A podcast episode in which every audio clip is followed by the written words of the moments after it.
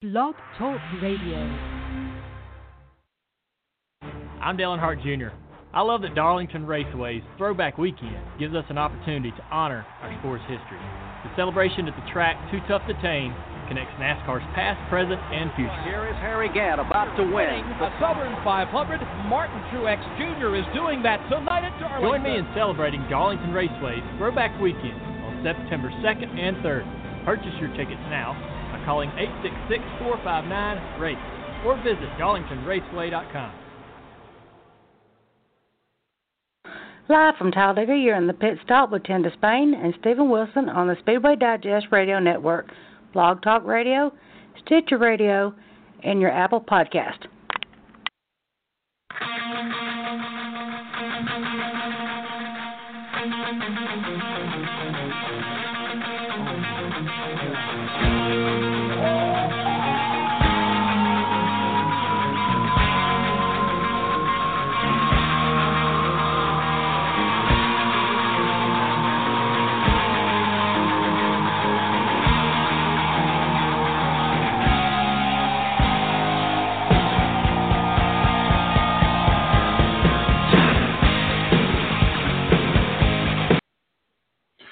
From Dega Nation. Uh, I'm Tim Disspain alongside my good friend up there in the Commonwealth of Virginia, Mr. Steven Wilson, CEO of SpeedwayDigest.com. We got a lot to talk about tonight. But as of right now, without further ado, let's go ahead and get the invocation going, and we'll let everybody we got, a, like I said, we got a lot to talk about. So, uh, everybody, bow your heads, please. Uh, Our Father, who art in heaven, hallowed be thy name.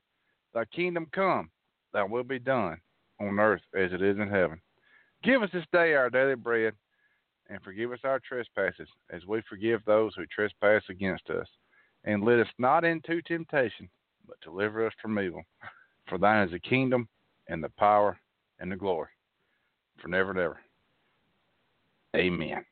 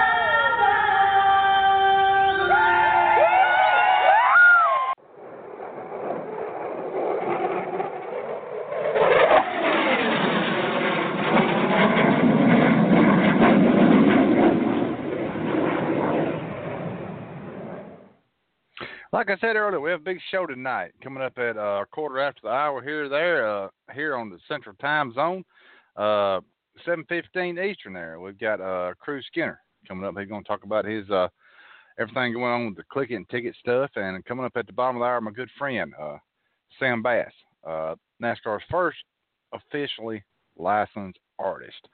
And in the meantime, while I'm waiting on Steven, uh, we had a passing today. Uh, Mark Smith, and NASCAR made a statement on this. Uh, NASCAR extends its, extends its deepest deepest condolences to the friends and family of Mark Smith. For more than 30 years, Mark was a familiar and friendly face across all levels of NASCAR competition. He excelled as an engine builder, advancing from his roots in the K&N Pro Series to become two-time Engine Builder of the Year in the NASCAR Camping World Truck Series.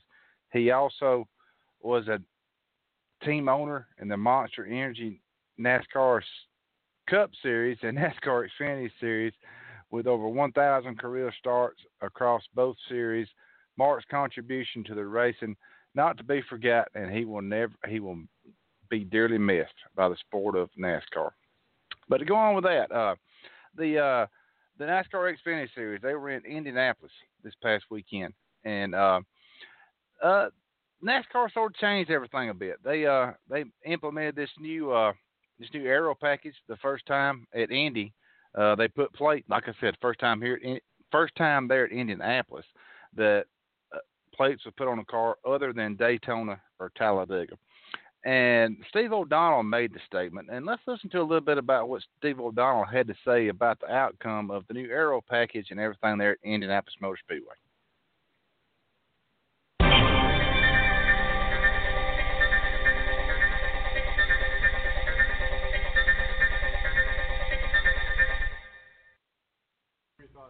Impressions? Yeah. So overall, um, certainly pleased with, with what we saw on the racetrack. You know, from an eye test, uh, definitely passed. And when you look at the the metrics, right, it's the most leaders we've had, most lead changes, closest finish. So you know, certainly on the the quick recap, um, some really great metrics. But you know, as we said before, there's a, there's a lot for us to digest, to go back, talk to the teams. You know, you guys are just getting quotes from drivers too. We've got to do the same thing with drivers, crew chiefs, uh, and see where we're at, and, and kind of evaluate and go from there. Joey said he thought it was slow, and you know it looked slow compared to what we're used to seeing here, and a little faster in the corners. But you think the end game is just passing, and slow really isn't the, you know, uh, uh, the objective. I think a great race is the objective, and you know I think what fans saw today was uh, was that. Um, you know certainly uh, I think it passed the eye test. So um, speeds, you know some races you know you're going 200, some you're you're you know down in the 100s on a road course, and, it, and what at the end of the day it, it matters is uh, how many lead changes did we have, and and was it competitive throughout, and, and we thought it was today. Steve, did it take a little while for it to develop in the race? Because in the early laps they started the spread out, with the exception of the top four cars could run together. But then as the race went on, you'd see little packs get closer and closer. Yeah, I think on this package, you know, you've got to look at what's what's a realistic expectation, right? You know, we never thought this would be Daytona or Talladega. You know, the the first objective to us was could you close that gap from first to second, and we certainly saw that. You know, with the leader really not getting out that far today, all day long. Um, you saw some stretches where you had two or three cars and then kind of a gap between those, and that's something we want to evaluate. You know, is there uh, a better ability for us to be able to close that gap during the race, and, and certainly look at that. Steve, uh, uh, a lot of people, the, the thing that stood out the most was the fact that leaders couldn't just drive away. And of course, the first thing everybody wants to know is why can't we do this at every track? But just to reiterate, is is this this is an Indy specific package, right? I think it's so, so. John, I think what you have to do is go back and look at a lot of the tests we've done, a lot of things we've tried, even at the the Monster Energy Series level, where we we ran some different packages at Michigan and Indy. We learned a lot through that. One of the things we had not done in the past was evaluate the power uh, in the car, potential restrictor plate, and so that was another lever we wanted to pull here for the Xfinity Series race. So I'd say, you know, part of our evaluation now will be, um, can we do this in the future? Should we? And are there other racetracks that have a similar layout um, that we may be able to, to use this at? So that's all, you know, future potential, um, but it is something that you could look at um, for a couple tracks as well. Steve, did anything surprise you, or is this exactly what you expected when you guys planned it out? You never know until the race unfolds. No, I, I think everything surprises. I, know- I, but but I would say I'll give a lot of credit to the industry and, and our folks at R&D. Um, there's been a lot of work, and one of the things that they've always advocated for was um, you know restricting the engine, especially at Indianapolis. That is not met with a lot of enthusiasm from the drivers, as we usually know. But I think it's hard for them to say uh, what they saw today was was not um, you know something that was positive for the fans. So again, there's a lot to look at with with that. But uh, you know we liked what we saw. It played out. You know, somewhat how we thought, but uh, still there's a lot to learn with every race. Is there anything about the Cup car that this package would not be as compatible with, or would you expect a similar result if you put the exact same spoiler and air duct and restrictor plate on a Cup car? I think tough to say without a lot more kind of CFD work and a lot more research and R&D. But I mean, it's it's not a, a huge difference that we made in terms of the current package with Xfinity to this package. So it's safe to say that you know it's it's not a drastic change, Bob, but it's it's still something that would require a lot of work and a lot of uh, you know a lot of efforts through all of the industry to make sure we are able to pull that off.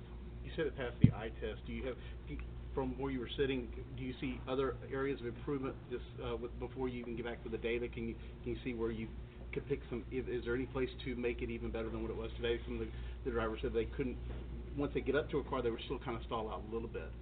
They were, but uh, you know, I, I heard one of the drivers say he couldn't pass, but you know, there were other drivers able to pass. I think when you got side by side, it was a second difference um, with with other drivers, so you're able to close that lap, that gap. So you know, always look as is it you know, is there ways to make it easier to pass? Certainly, but you know, this is uh, you know the world's best drivers. You know, the Xfinity Series and Monster Energy. It should be hard to pass, um, but if we can, you know, make it uh, you know a better race, we'll continue to do that.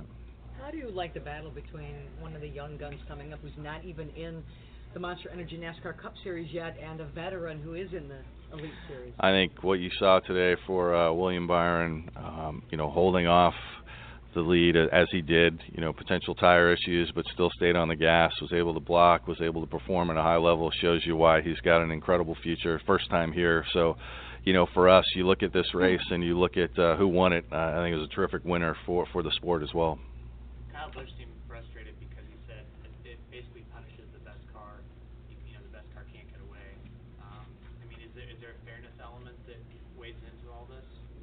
I, I I would disagree with Kyle, and I would say you know William Byron won this race and, and competed at the the highest level today. So, you know Kyle, I, I don't think liked the the package um, before we got here. So you know we knew we'd be challenged, and um, you know, I, I think we saw a lot of different drivers from the Xfinity Series up there competing and and and uh, leading laps, which which is great for the sport. All drivers we. Steven, uh, Steve O'Donnell, there talking about the new aero package they run at Indianapolis Motor Speedway this past weekend for the NASCAR Xfinity Series there, and uh, it sort of looked like uh, O'Donnell wasn't happy with uh, Kyle Busch for the statement that he made. I mean, you know, and you and I look at a lot of social media, and you know, Kyle announced last week that whenever he makes it to 100 wins in the Xfinity Series, he's going to retire. So Kyle sort of threw it, sort of throwed it at OD about you know they're trying to make it harder for him to retire to stay in the sport, and uh, OD throwed it back, but yeah, you know, I, I, you know, I think he was a little bit frustrated, and you know, it's uh you know, they are talking about some more changes coming along the way. Uh, you know that that came back out again this weekend. Some more, uh, some more on that. You know, right now they've they've limited down to ten races in the Xfinity Series and about seven races in the trucks right now. That anybody over five years in the Monster NASCAR Cup Series can run, and you know there's some speculations that that may be even cut down to five events per year. And not only that, they can't run in the playoff races. I mean, in the playoff races either. So I mean, you know, that really is cutting into you know these last twelve or eleven or so races that you know Kyle Busch has to uh, you know get to uh, before he supposedly says that he's going to retire out of the NASCAR Xfinity Series out there. So, uh, you know, I guess he's, uh, you know, he's a little bit frustrated about that. I guess he's, you know, frustrated about pending changes that could occur out there. That, you know, and these are just, you know, these are just, you know, possible rumors that they're talking about, some ideas that have been floated around because, you know, as as we continue to hear uh, all the time is is that people are tired, uh, fans are tired of going in and watching some of these drivers, you know, every single week uh, NASCAR Monster Energy Series drivers winning each and every week, and they really want to start seeing some of these new drivers like William Byron that won this past weekend in Indianapolis in the Xfinity Series. And I think you know NASCAR is doing what they can to respond to what the fans want. And uh, you know, with uh, his uh, 82, 83 wins, I I'm not looking at it right now, but I know it's 82, 83, something like that.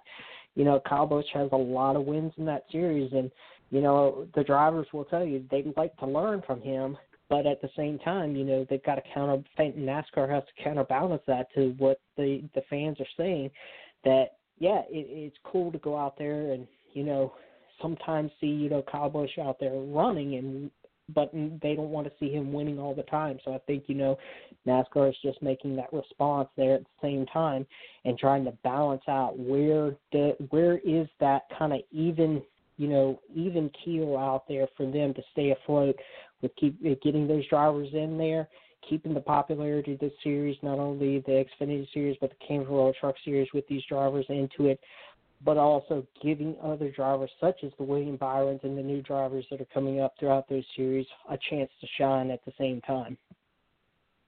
Exactly, Steven. And speaking of new drivers, we have our guest coming on right here. Uh, we have driver of the number 15 uh, dirt super late model for Skinner Motorsports. Uh, he runs a lot of stuff. He runs crate. He runs everything else. Steven, let's bring on Cruz Skinner uh, from Skinner Motorsports into the pit stop with Tim Disspain and Steven Wilson.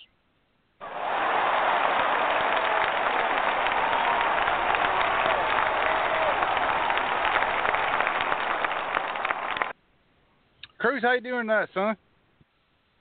Hey, I'm good. How are you? I'm doing good. It's been a while since I talked to you since we had you on the show. And Cruz, uh, you've rolled up a lot. You're now 15. You're now 15. What uh, I mean, you know, you can't get an Alabama driver's license. You can get a permit right now, but uh, just talk a little bit about. I mean, what does it mean to actually, you know, drive a super late model or crate late model there on dirt, and you know, you go up all over these dirt tracks here in the southeast. But what's it like to sort of just sort of give our listeners a perspective of you don't have a driver's license, but you can drive 90, a 100 mile an hour on these dirt tracks? uh, I definitely have a lot of fun with that. Um, just traveling around and racing against people who's been racing 30, 40 years and racing side by side with them and being competitive with them. Come home and want to go get something to eat and have to bring a parent or somebody along with me just so I can go get food uh, I definitely have a lot of fun with it. Uh, just kind of joke around with it.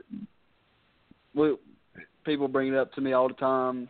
Say, "Hey, Cruz, how's it feel to be able to race cars, but not even be able to drive on the road?" I just tell them it's life. It's funny to me, and and uh, but once I get my license, uh, I'll definitely have, be having to watch my speedometer.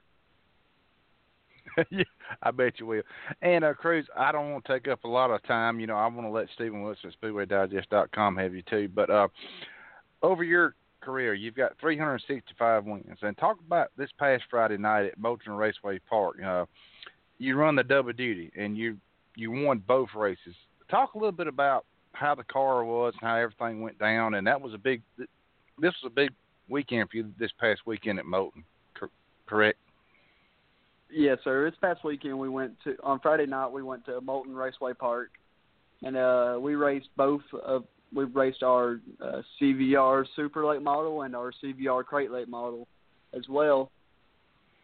And um, you know we've pulled double duty a couple times before, but um, you know there's only one class between Crate and Super each through hot laps qualifying and the feature, but um, you know, we we've been down there a decent bit, and we've had uh, good luck down there. So we we had a general idea of what we needed to do with uh, with a super car, and we knew just about what we needed to do with the crate car.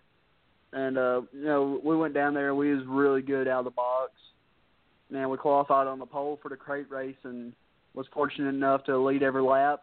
And we qualified outside front row uh, second with the super late model, and uh, was just kind of hanging around with a leader, and we had a caution, and I was able to get by him on a restart and kind of pull away a little bit. So uh, we definitely had a really good weekend weekend at uh, Moulton. And, you know, just that was just a lot of fun. Just being able to just be, to make that many laps in one night is uh, incredible to me. Just being out on the track so much is a lot of fun. But uh, I really couldn't have done it without all the guys helping us. Um, my dad, of course, keeping you know keeping me in check on my driving and um, help you know doing the setup, and my crew chief UB McFadden, um, you know, really keeping the tires, you know, making sure everything's staying on the car. And we had one more boy come help change tires and stuff like that. But um, really couldn't have done it with all of them. But you know, that's just a lot of fun to be able to go do that. And Cruz, my final question before I throw you over to Steven Wilson at SpeedwayDigest.com. Uh, you, uh, the past couple of years, you've been doing a a uh, a deal with the Alabama State Troopers and Click It or Ticket, and uh, you had a midi event uh, this afternoon at Talladega Short Track there, which I could not attend because I was still at work. Would you like to talk a little bit about that? Uh, yes, sir. Uh, this weekend, there's um, we went out to Talladega. Short, um, today we went out to Talladega Short Track, and um, I talked to a few people uh, and, um, about my season so far in this past weekend. But one of the main things we touched on was the Click It or Ticket campaign. Um, that all started back in 2015 when I was fortunate enough to be picked as a spokesperson for the Alabama State Click It or Ticket campaign, and that's just a lot of fun being able to go film the commercials and be on the billboards, and you know that that's just really cool for me being my age doing stuff like that. But um, most important thing was getting that message out to always buckle up, and uh, you know just saving one life is worth all of it. You know, um, no matter what it costs, what we had to give up, saving one life is absolutely worth everything we've done. But uh, we we like to go out and um, speak about it. We've gone to elementary schools, high schools around the state. Uh, we've done different events with it, and you know, like I said, just getting that message out is the biggest thing with that.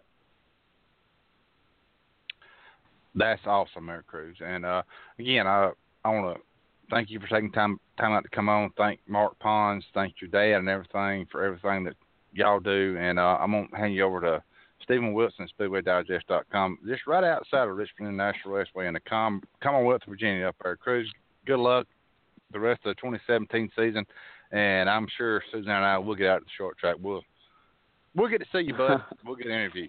Yes, Thanks sir. again, Cruz. Definitely, I I enjoyed it. Thanks for talking with me. You're welcome. Cruz, appreciate you taking time to come on here tonight. Uh, you know, uh, Tim was just talking a little bit about your record and some of the stuff that you've done down there on the short tracks in Alabama. When you think back at some of the wins and what you've done down there, how much is this preparing you for a much larger career, or what path are you pre- uh, preparing to take? Um, you know, being 15, you it, you know some some other drivers are you know, at 16, it's, uh, those t- those ages are already starting to get into the ARCA series or K&N series, things like that. You know, as, as your record begins to build out there, um, where where does that put your career at as you start thinking into the next year or two? Right here in the next few years, we're going to work on our uh, dirt super late model program, crate program, continue to pro- uh, try to progress in that. But uh, our ultimate goal for the next couple of years is to partner up with a team and start running more and more asphalt races. Uh, I've, I've got some asphalt experience, but um, we're, we're going to have to partner up with a team. That's what we're doing right now. We're uh, reaching out, getting our name out there, and um, hunting up potential uh, partners to go out there and uh, do that with us. Uh, we're, we're looking for a deal that benefits both us and the team because uh, that that's really what it's all about. It can't just benefit us; it's got to benefit us and the team. Uh, that that's what we're trying to do the in here in the next year or two years. And as you get ready to prepare for this, I mean, uh, yeah, running a lot there on dirt. You know, a lot, a lot of the a lot of the drivers really come from that kind of side of the, you know, this this sport these days. When you look at some of those drivers that have come from that side of the sport and really, you know, hone their skills on the dirt tracks down, uh, dirt tracks in general. Uh, where do you where do you bring where do you get your greatest influence from as far as that's concerned?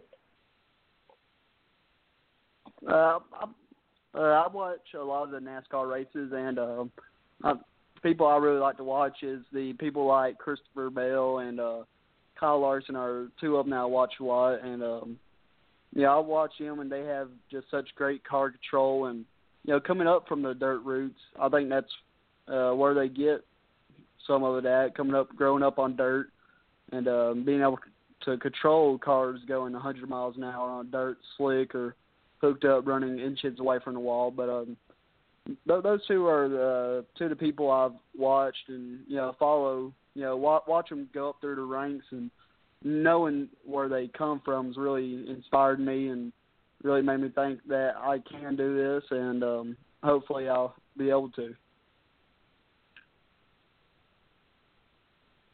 Cruz, I appreciate you taking the time to come on here tonight. And before we let you get out of here, we're going to let everybody know how they can follow you on social media and any of your sponsors out there. And good luck throughout the rest of the 2017 season. Yes, sir, absolutely. Uh, we're on Facebook, Twitter, and LinkedIn, all at uh, Skinner Motorsports. We post uh, where we're going to be at throughout the week and results throughout the week. Then uh, we'll post results throughout the weekend on how we're doing at what track and what stage of the night. But I, I just want to thank, uh, to start with, Skinner Body Shop and Napa Auto Parts, uh, Neesmith, uh, Neesmith Chevrolet. They do a lot. They put on a great crate series to go travel and a great a great sanctioning body down here in the southeast. I want to thank Huddle House, Austin Hines Motors, Griffin Services, Kaiser Manufacturing, uh, CVR Race Cars for building a really great, uh, fast, and safe race car. Uh, I want to thank Schoenfeld Headers, Hoosier Tire, and uh, Real Wheel Racing Wheels. And I also want to thank um, my dad and my grandfather for always being there for me and uh, really support me throughout my career.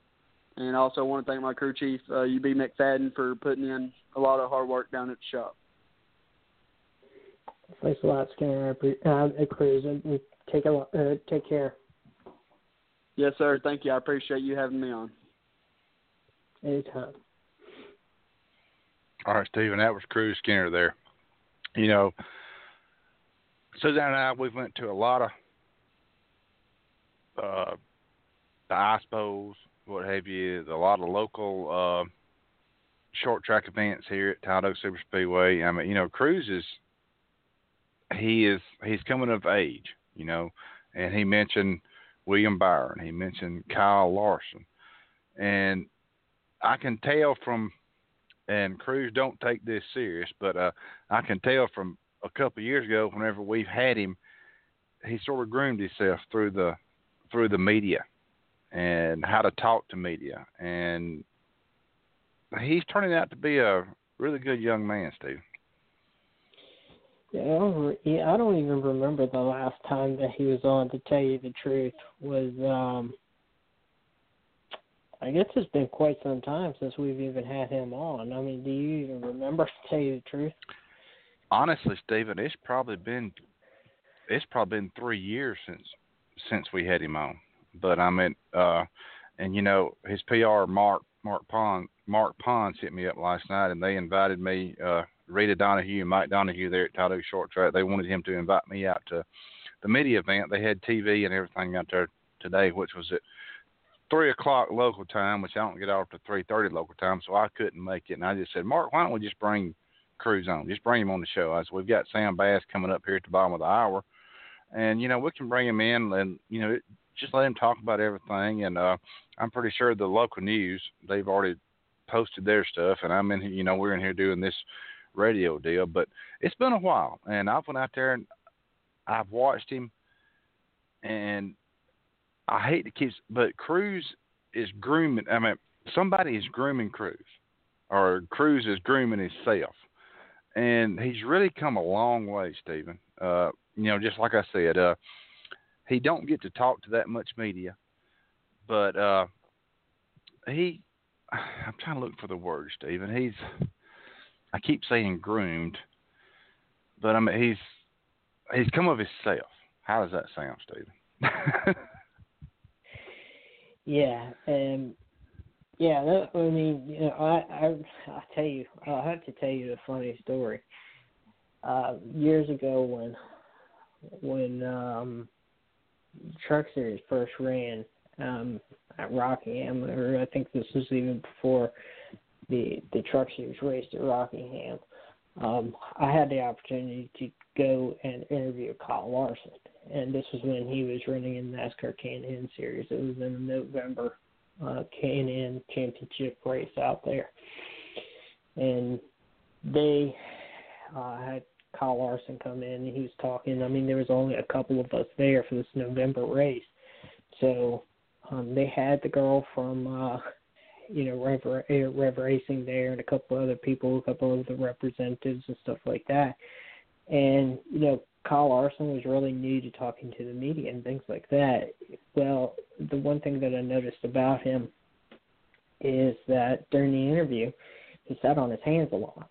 He, after you know, after he did the interview and with me and I think a couple other people, things like that, that um, he continued to do that through the entire process. Well, you know, he ended up winning the he ended up winning the championship that year, and the NASCAR K&N East Series out there when Rockingham when they ran at Rockingham. So they brought him back in again, and you know, a couple of the media out there, and the same thing happened all over again.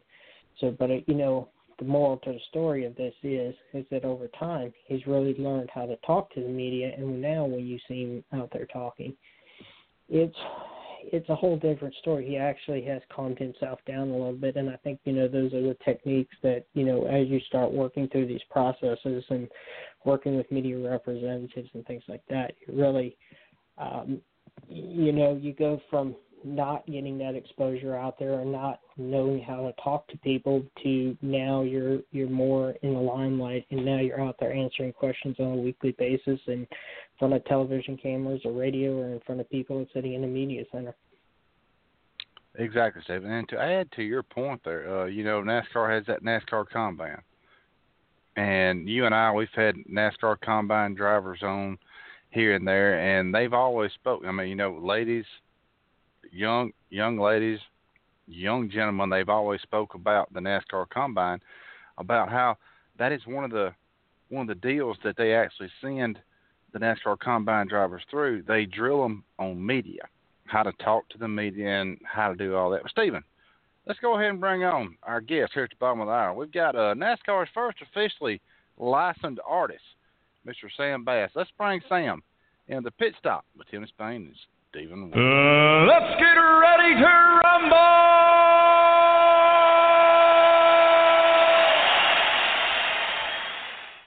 Sam, how you doing tonight, my friend? Everything okay?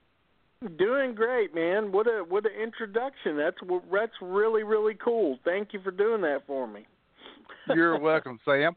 And I figured, you know, that's what they play at Bristol every year about, oh, yeah. you know, and you uh, had a big announcement today. Uh, uh, Sam, uh, which I was watching your Twitter feed. Uh, you were getting everything ready for Dale Jr.'s last race uh, up there at the NHRA night race coming up at Bristol, and uh, you had to make some changes, didn't you, bud?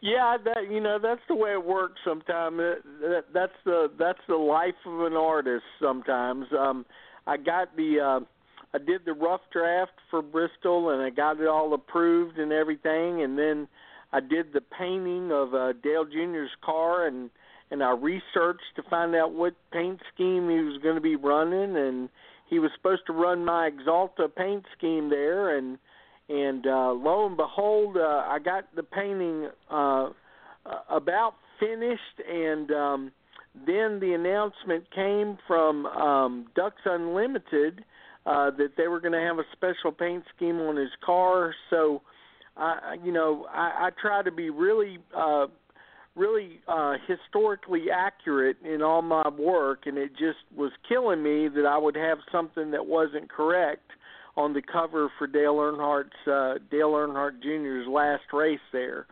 So um, as it turned out, uh, putting the Black Ducks Unlimited car on there actually was kind of cool as it as it all worked out because uh, in the black night sky had a uh, uh, kind of a cloud formation of his dad's uh, black Goodwrench car. So uh, so it was kind of poetic justice in, in the end. But boy, it was a lot of work getting there. I bet it was, Sam. Awesome piece of work. And uh, well, let you. everybody know you're welcome, Sam. Let everybody know where they can actually, you know, go and actually purchase that piece of which is going to be history from the last Grace Well, well, thank you much. I, I appreciate it. We're working on all that right now, um, and uh, uh, the um, but they can uh, go always go to sambass.com, and um, all all of my work is always there, and uh, and um, we're we're we're doing all the licensing and all that stuff right now on that, and we hope to have. Uh, posters and prints and uh, and definitely programs at, at Bristol uh, within the next month. It's uh, it's sneaking up on us, isn't it? It is, Sam. It is. And uh, you hadn't been on the show in a little while. You know, we've had you on two or three times, and thank you very much for taking time out to come on again to uh, to tonight. But uh, sort of let out, you know, some of our listeners, Sam, that are first time tuning in, listening, can you let everybody know how you actually got started in into the artist and being NASCAR's first officially officially licensed artist?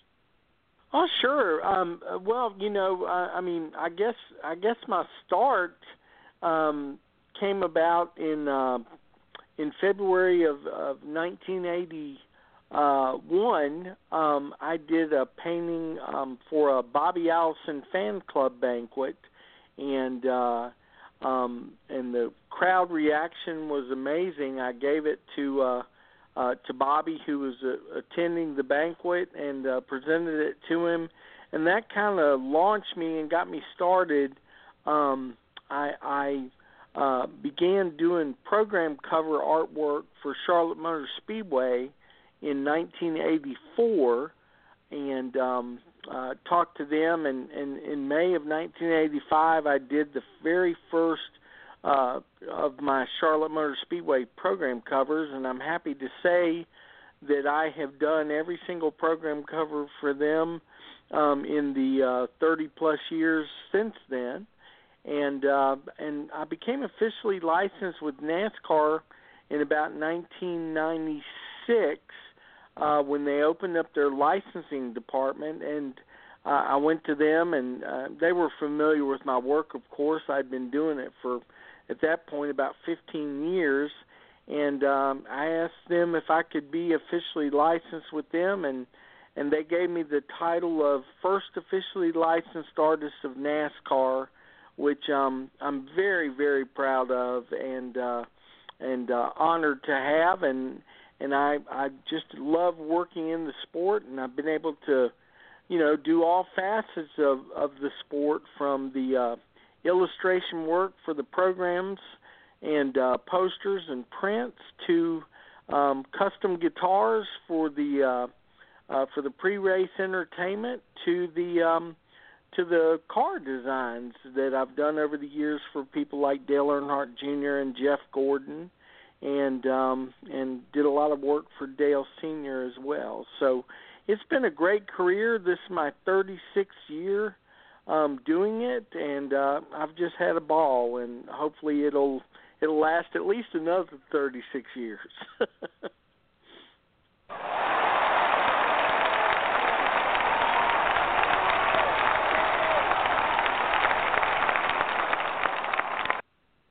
Awesome, Sam. And just, uh, I'm I'm probably going to tell my age too. Uh, you know, here at Talladega Super Speedway back in the '80s, I was a teenager, and you know, back then, you've been around the sport too. Everything has evolved big time, and uh, oh yeah, I used to, I used to be able to check out of high school for the May race, and you know, back then we had the July race during the summer, sure. which was hot as which was hot as Hades. You know that. So. Oh yeah.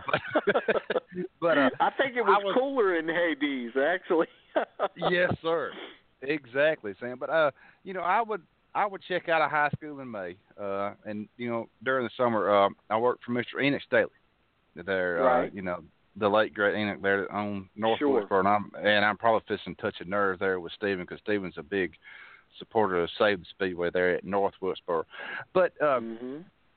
Did you ever do any paintings or any or drawings or anything of North Wilkesboro or Enoch and and anything like that back in the day? Yeah, yeah. Actually, I did. Um, I I uh, I, I did a, a program cover for North North Wilkesboro one time um, I got the opportunity to do that, and uh, uh, it was uh, Chad Little that was on the cover of it um, because the race was sponsored by um, uh, Bullseye Barbecue at the time, and uh, I, I got the opportunity to do the program cover, and it was uh, it was really cool.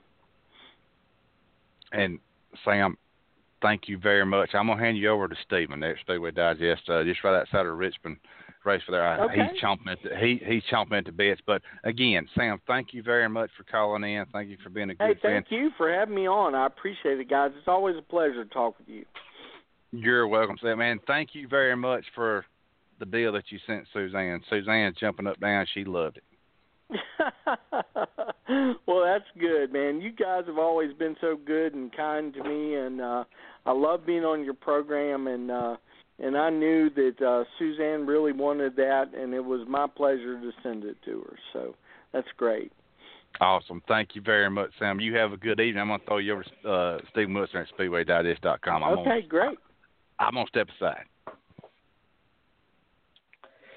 Sam, thanks a lot. I appreciate you taking the time to come on here tonight. No problem. Um, you know, eh, everything, as Tim was just saying, has changed in this day and age. And I know you do a lot of this stuff really just by hand, but how much of your work now do you, have you converted over and started digitizing these days adverse to hand painting your work?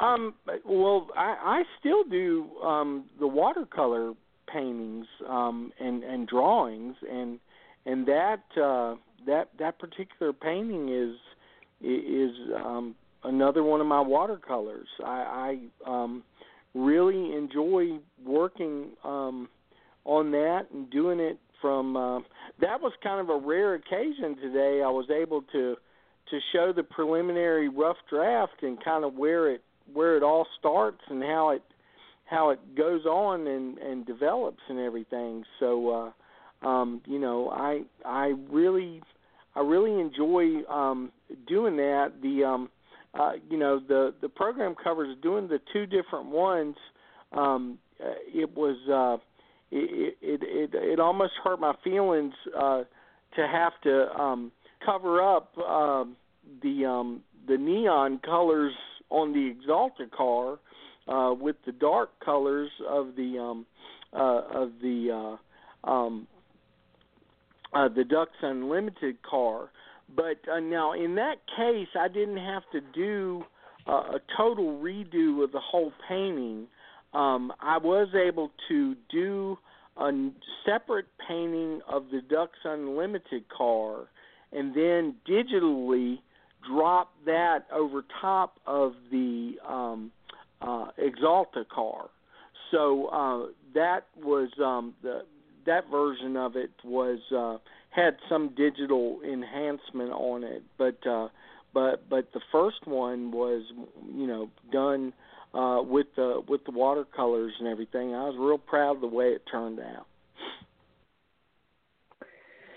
And as you progress throughout your career out there and in the, the NASCAR community, you've you've talked a little bit about the many different pieces out there. What what do you think is one piece out there that probably somebody may not know you for? I mean, a lot of people know you for some of your pieces that and some of your work that you've done. Obviously, there with uh, Charlotte Motor Speedway and Bristol and Dale Earnhardt and you know some of the other drivers out there and the guitars obviously is you know one of your more famous pieces out there but is there a piece out there that you've done that that somebody just may not know you for Well, you know, um, that's an interesting question. Um, uh, one of the things that a lot of people don't know, you know, that that I had a hand in is um, on the uh, the outside, uh, the Stonewall Street side of the uh, NASCAR Hall of Fame. Uh, there are five large um, uh, 14 by 18 uh, foot uh, sculptures um, that tell the history of NASCAR from the the beginning on the beaches of Daytona all the way up to the modern day uh, coliseums that that we race at, and uh, those are the largest pieces I have ever done, and um, they weigh about 2,500 pounds a piece. um, and uh, I got the opportunity to do those whenever they open the Hall of Fame, and I'm really proud of those because uh, they tell visually the history of everything that's inside the Hall of Fame, but it adorns the outside of the uh, building, and uh, it's it's a real neat three dimensional piece and uh, something I'm very proud of.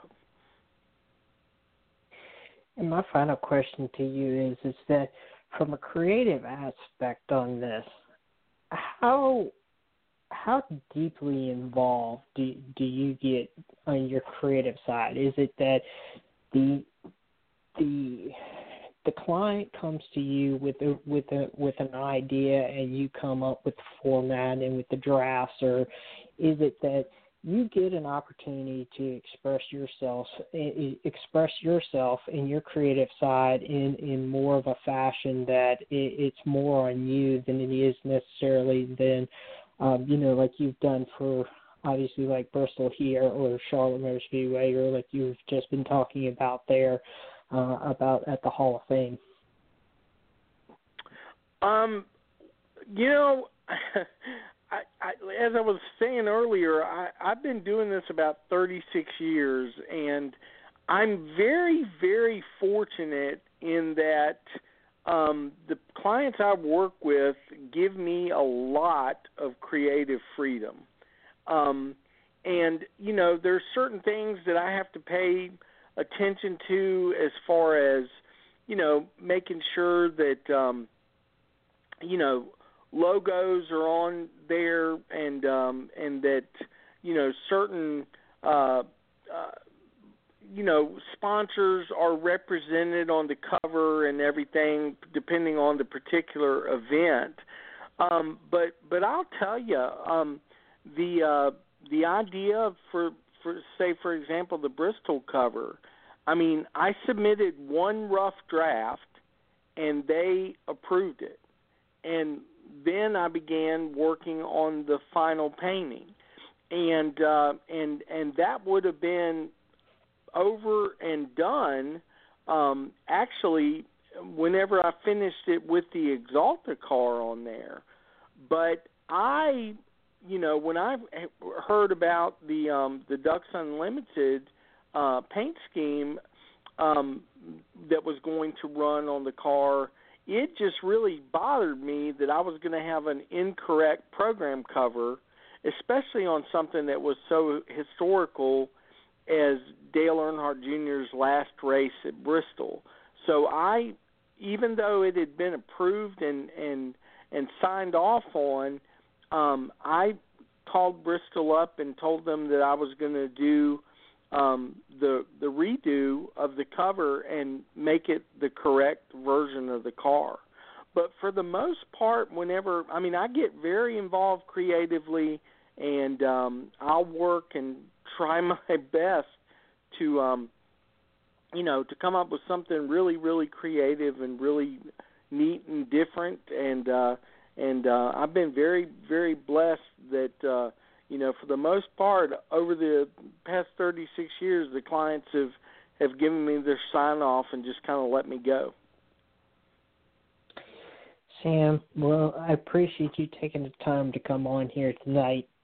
I wish you the best throughout the rest of 2017. And before we let you get out of here, let everybody know how they can follow you on social media, where they can find your paintings, your artwork, how they can purchase them, and where you will be at coming up throughout the next couple of events so that they can meet you, get their uh, paintings, their their programs autographed, and anything else you would like um, to let us know about before we let you get out of here. And I appreciate well, you thank you, sir. Um, I, I really appreciate that, Steven. Um, I um, uh, they can follow me on Twitter. I love um, uh, you know uh, engaging with the with the fans on Twitter. Um, I try to respond to everybody that asks me a question, uh, so they can follow me at Sam Bass Artist on Twitter, and um, uh, they can visit my website, um,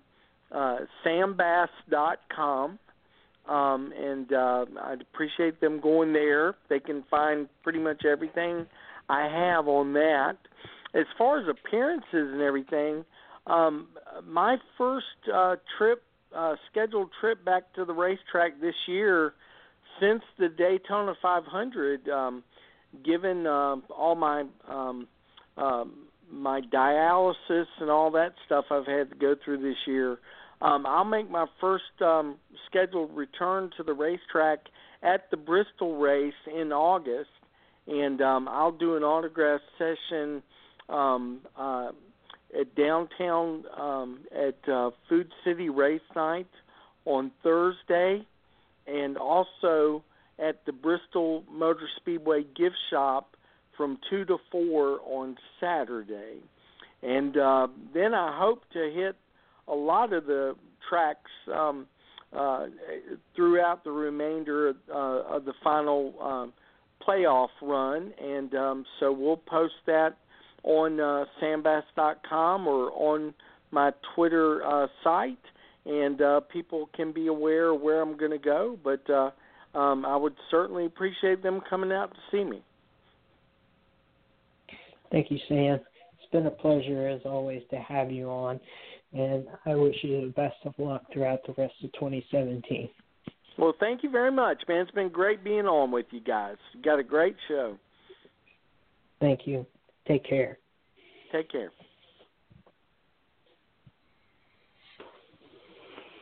Steven Sam Bass there. Sam Bass is a legend. I mean, for some of our listeners, like he explained everything, he has NASCAR has brought him into the sport. Uh, they wrapped his arms around him. He's wrapped his arms around NASCAR. Very classy gentleman. Uh, I mean, what can I say? The first officially officially licensed artist of NASCAR, Steven. Yeah, he's a really cool guy. Um, a lot of his stuff that he's done out there um, has just really just is, is a historical archive of this sport that just adds to it um, over the years. It, it, it's just a visual history of the sport that we've been able to really just see and grow and uh, watch. And you know, a lot of these drivers just really appreciate some of the trophies and you know uh, the fans that have been able to buy, uh, get his artwork. Um, you know, buy the the the programs with his artwork and you know his work that has gone into this. Uh, a lot of the paint schemes that he's worked on over the years is just a just a visual history of the sport that has uh you know and his notoriety has just really um helped the sport grow over the years and I think he's uh you know he's been an asset to everybody in this sport. Exactly, Steven. And you know, you and I, we have talked to him in the media center, and just let some of our listeners know, uh, that was actually Sam Bass that you talked to or that you listened to, and when you talked to him in the media center, when you talked to him at one of his autograph sessions, when you talked to him at the NASCAR Hall of Fame or wherever Sam's at, if you go into the Sam Bass Gallery, if you talk to him, Sam Bass is the same. He will not change what you just heard was Sam Bass. Correct, Steve? Yeah, he never changes. He will stop walking into a racetrack and talk to you the same way as if he's sitting there at, like he said, coming up at the Bristol night at the Bristol night race, um, you know, Food City night. Um, if you walk into his gallery, etc., uh, he is the same person every single day, no matter where he is. Amen, Steven Wilson. Steven, let's take a little quick break because uh, we've had we've had uh, Cruz on. excuse me, we've had Cruz on. We've had Sam Bass on there. Let's take a little quick break. Everybody, take a little breather. Let's come back and talk about some breaking news or whatever. But uh, we'll be right back. Let's take a little quick break. Like I said, uh, I'm Tim Disspain, alongside of CEO of SpeedwayDigest.com, Mr. Steven Wilson, up there in the Commonwealth of Virginia, right side, right outside of Richmond Raceway. We will be right back after this quick break. Well, it's a long way to Richmond, on 95. A redhead riding shotgun and a pistol by my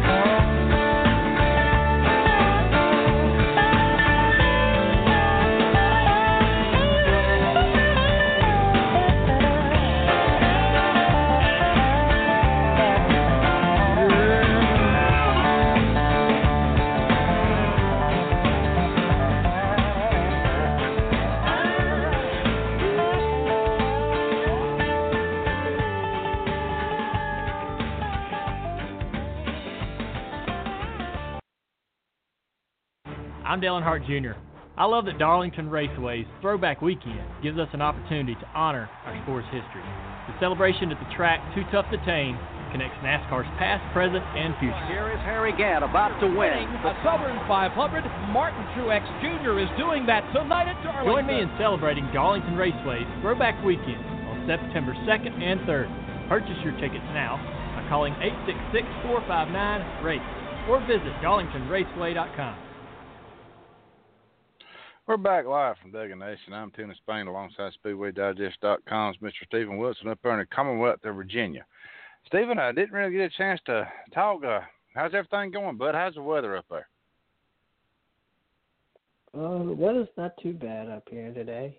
It's not 100 degrees, and it's supposed to be nice for the next couple of days. And I'm not going to feel like that I'm sitting on the sun, so that's a good thing.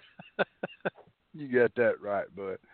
Steven, let's try to cover some breaking news because uh, uh, we jammed in two guests there, and again, I want to thank Cruz Skinner there from Skinner Motorsports, and I'll give a big shout out also to uh, Sam Bass there for coming on. But uh, Steven, uh, I don't want to put you on the spot, but uh, uh, Dover International Speedway, they had a tire test up there today. Dale Earnhardt Jr., Matt Kenseth, Joe Logano, Landon Cassill, and Chris Buescher participated in that Goodyear tire test. Um, and uh, there was a lot of people up there also watching it. Uh, do you have any information on that?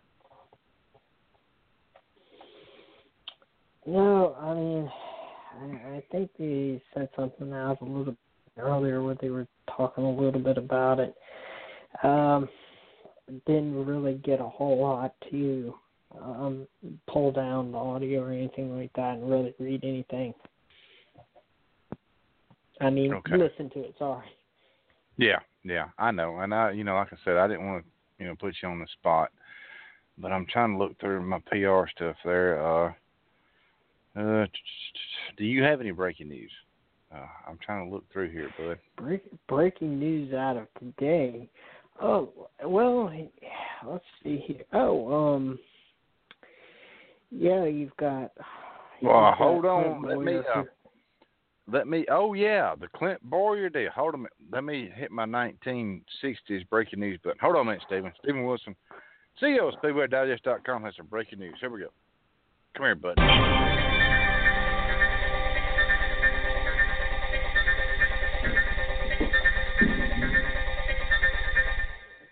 I know you laugh at my breaking news button all the time. Go ahead, bud.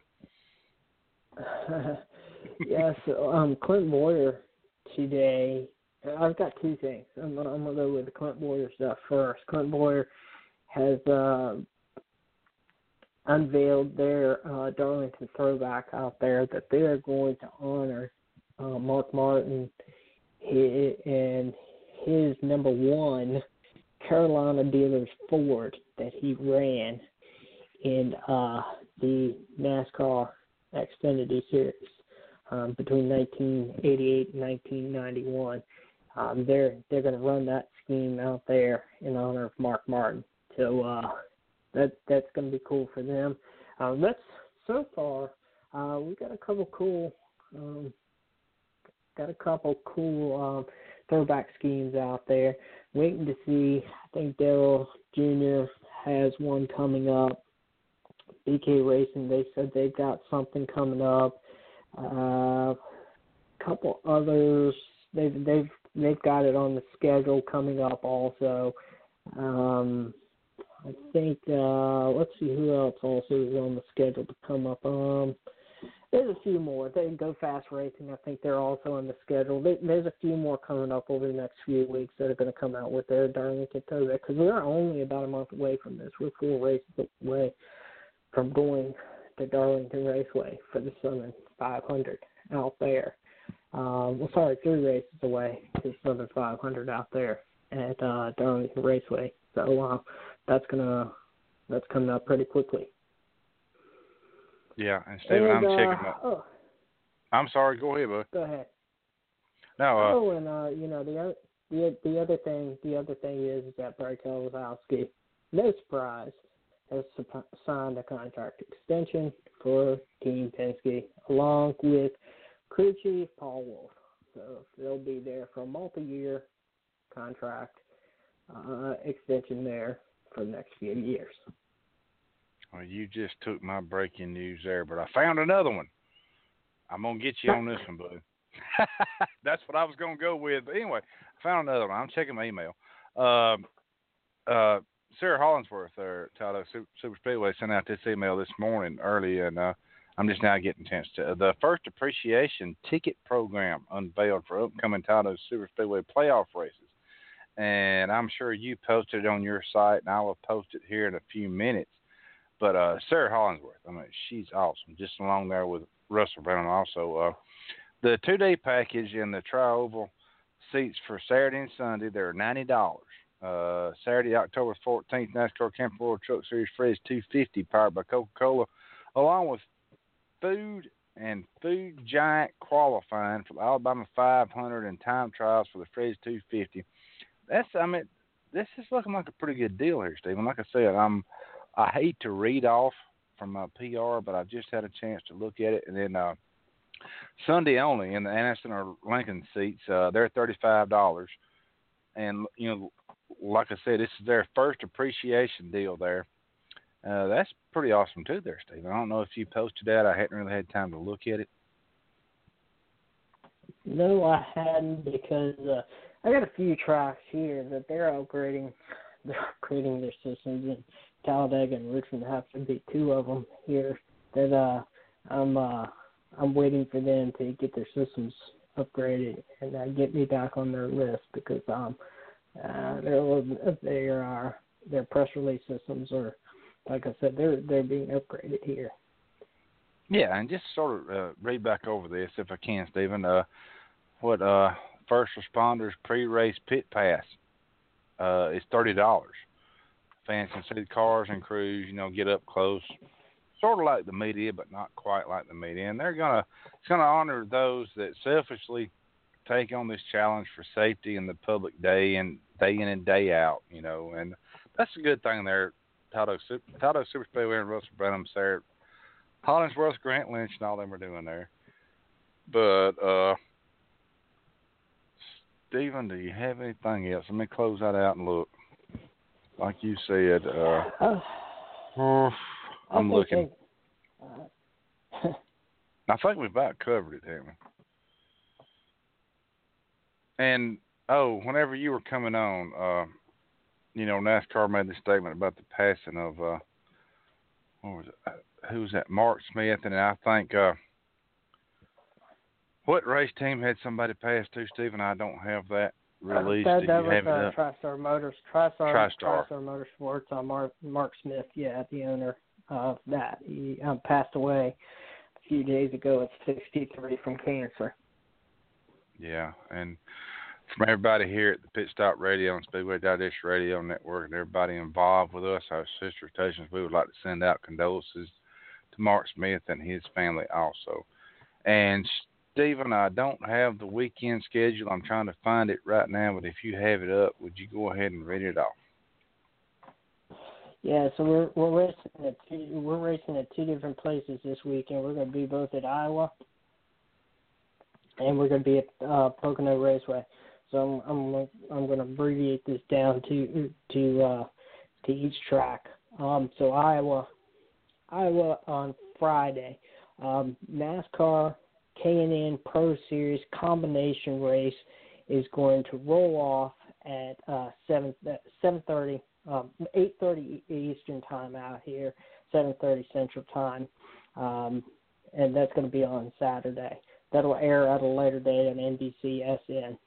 Uh, NASCAR NASCAR Xfinity Series uh, qualifying on Saturday, uh, 12:05 Eastern out there, um, 3:30 uh, for the NASCAR Xfinity Series, uh, 250 laps around the Iowa uh, Speedway.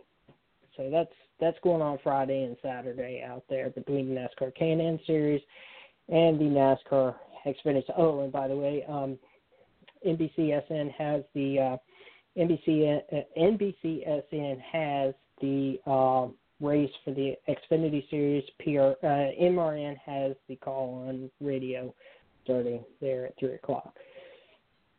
Rolling over here to Pocono. Pocono is going. This is the weekend we're going to try something new. So y'all are going to have to kind of hang on here, and there's a lot going on at Pocono. Imagine Pocono that. out here. yeah, a lot of stuff going on at Pocono, but we're going to try something new this weekend also. Friday, one o'clock, ARCA Series qualifying out there to follow along at four o'clock. The Mod Space one or one fifty, uh, sixty laps, 150 miles for them, and then carrying over into Saturday. The NASCAR Camping World Truck Series qualifying, 10 a.m. with NASCAR Camping World Truck Series racing there at 1 o'clock. 60 laps, 150 miles for those guys. Now, here's where we're going to have some fun on Sunday. 11:30 a.m. Sunday morning, NASCAR Monster Energy Monster Energy NASCAR uh, Cup Series qualifying 11:30 a.m. Three rounds of qualifying multi-vehicle, just as we normally do, and then at three o'clock, the Overton's 400, 160 laps, 400 miles. So we are going to qualify and we're going to race on the same day. This will be the first of several events that we are going to qualify and race on the same day in the Monster Energy NASCAR Cup Series this year. So uh, I'm excited to see this.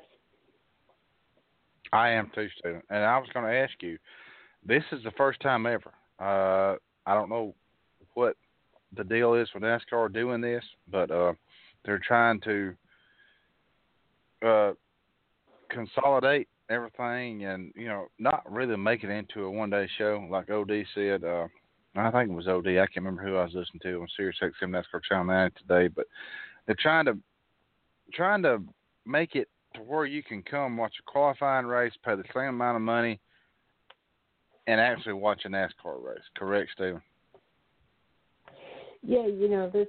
You know this is something that's been in the works for quite a while. They're they're looking at different ways to shorten down some of these weekends. Um, you know, back back years ago, people would come and watch these qualifying, you know, on a different day, and that's really just not the case anymore. Um, you know, this is now a two day, this is now a two day event, and uh, they're going to qualify and race on the same day. I think it, this is an this is an, an effort to shorten down the weekend. This is an effort to actually give fans more of a reason to also come out and give them more bang for their buck in the ticket per se.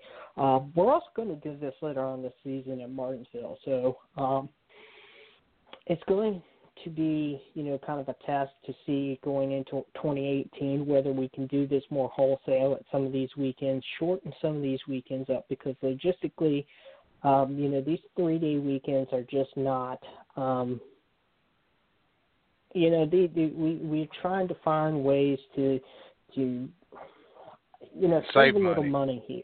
Yeah. Yeah, yeah, because that's what we hear. We did, we hear a lot of that, and you know some of this by just cutting an extra day out here and there, qualifying and you know qualifying and uh, you know uh, running a race on the same day. Uh, you know that that helps too. That keeps a lot of people on the off the ground for multiple days. Um, teams can save some money here and there. What I would really like to see is I would like to see um, races like um, Darlington or the Coca Cola 600 or uh, Bristol, Richmond, you know, those types of races that traditionally run late at night or on Saturdays.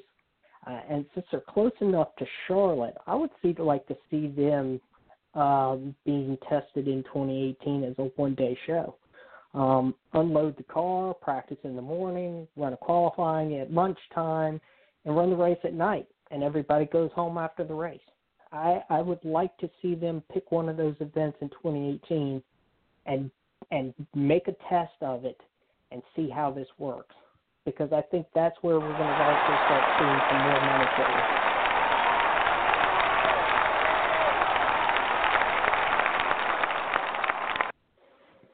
Amen, Steven Wilson. And I mean, you know, it would take. I mean, you know, like you said, qualifying and everything, and then run the race, which it won't work here at Dega because we don't have lights. But I mean, it would be you have them breaks in between, just like uh, the TV networks are trying to do, getting them breaks in between uh, with the stage racing. Let your fans get up, go to the restroom, go get an adult beverage, beverage, go get a, a nacho or whatever, and come back and sit down. I think that would be great, Steve. Yeah, and since they're close enough to you know the Charlotte area, it, it would be close enough that they could roll the trucks in there on a, you know, let's just say you know, uh, uh, you know, Richmond runs on a fr- uh, Saturday night. They could roll the trucks in there on you know a Friday night. Teams could be there early Saturday morning, uh, run the entire day's worth of events, and roll everybody out there and be gone uh, at the end of the night. A one day show and pack it up and leave. Um, they could do it at Darlington. They could do. They could pick it. You know, Charlotte if they wanted to. They could pick Bristol if they wanted to. These are all well within, you know, a few hours of Charlotte that all have lights, all run very late races in the day, and all are a prime opportunity to pick and run a potential one day event. And I think it needs to be tested. I think it should be tried. If nothing else, we're trying this out at at, at Pocono. We're going to try it at Martinsville, and I think we're we're making the headways of two day shows this year because we're doing more two day shows.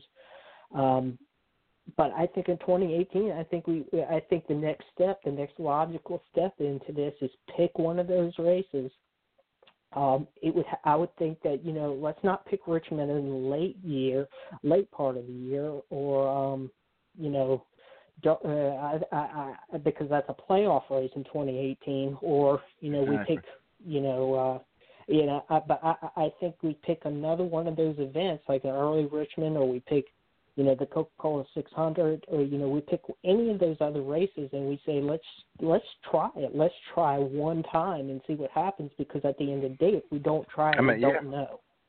Yeah. What the hell is it ain't gonna hurt nothing to try it Steven it ain't.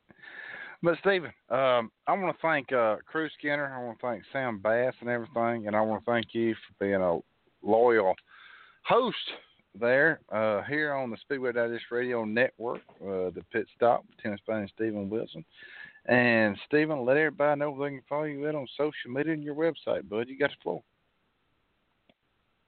You can follow us at Speedway Digest on Twitter, Facebook.com forward slash Speedway Digest, and SpeedwayDigest.com. Uh, Brett will be up in Iowa this weekend. Um, covering all the action up there with the K&N Series and the NASCAR Xfinity, Series. Yeah, and everybody follow Caleb Wister on uh, Facebook and on uh, Twitter, and he does a great job for SpeedwayDigest.com. Steven, tell AM and the boys we said hello, and we will talk to you next Tuesday night. Uh, we will let everybody know on social media who our guest is. Uh, we might have a big surprise. We might have a I can't say, but we're working on a big name driver, Steven, and uh, Suzanne. I want to give her kudos. She's working on that, and we will uh, let everybody know if we get them on. And if it is, it's going to be a big, awesome show. And again, Steven, thank you very much for everything that you do for the sport. I want to thank my darling wife, Suzanne, for answering the phones. And I want to thank AM for everything she does. Tell the boys we said hello. And we're going to say good night from Talladega, Alabama and good night from up there uh, in the Commonwealth of Virginia, just right outside of Richmond Raceway, where Steven is from. We will talk to you next Tuesday night. Same bat channel, same bat station. See you from Talladega, Alabama. I'm Dale Earnhardt Jr. I love that Darlington Raceway's Throwback Weekend gives us an opportunity to honor our sport's history. The celebration at the track, Too Tough to Tame, connects NASCAR's past, present, and future. Here is Harry Gant about to win. The Southern 500, Martin Truex Jr. is doing that tonight at Darlington. Join me in celebrating Darlington Raceway's Throwback Weekend on September 2nd and 3rd. Purchase your tickets now by calling 866-459-RACE or visit darlingtonraceway.com.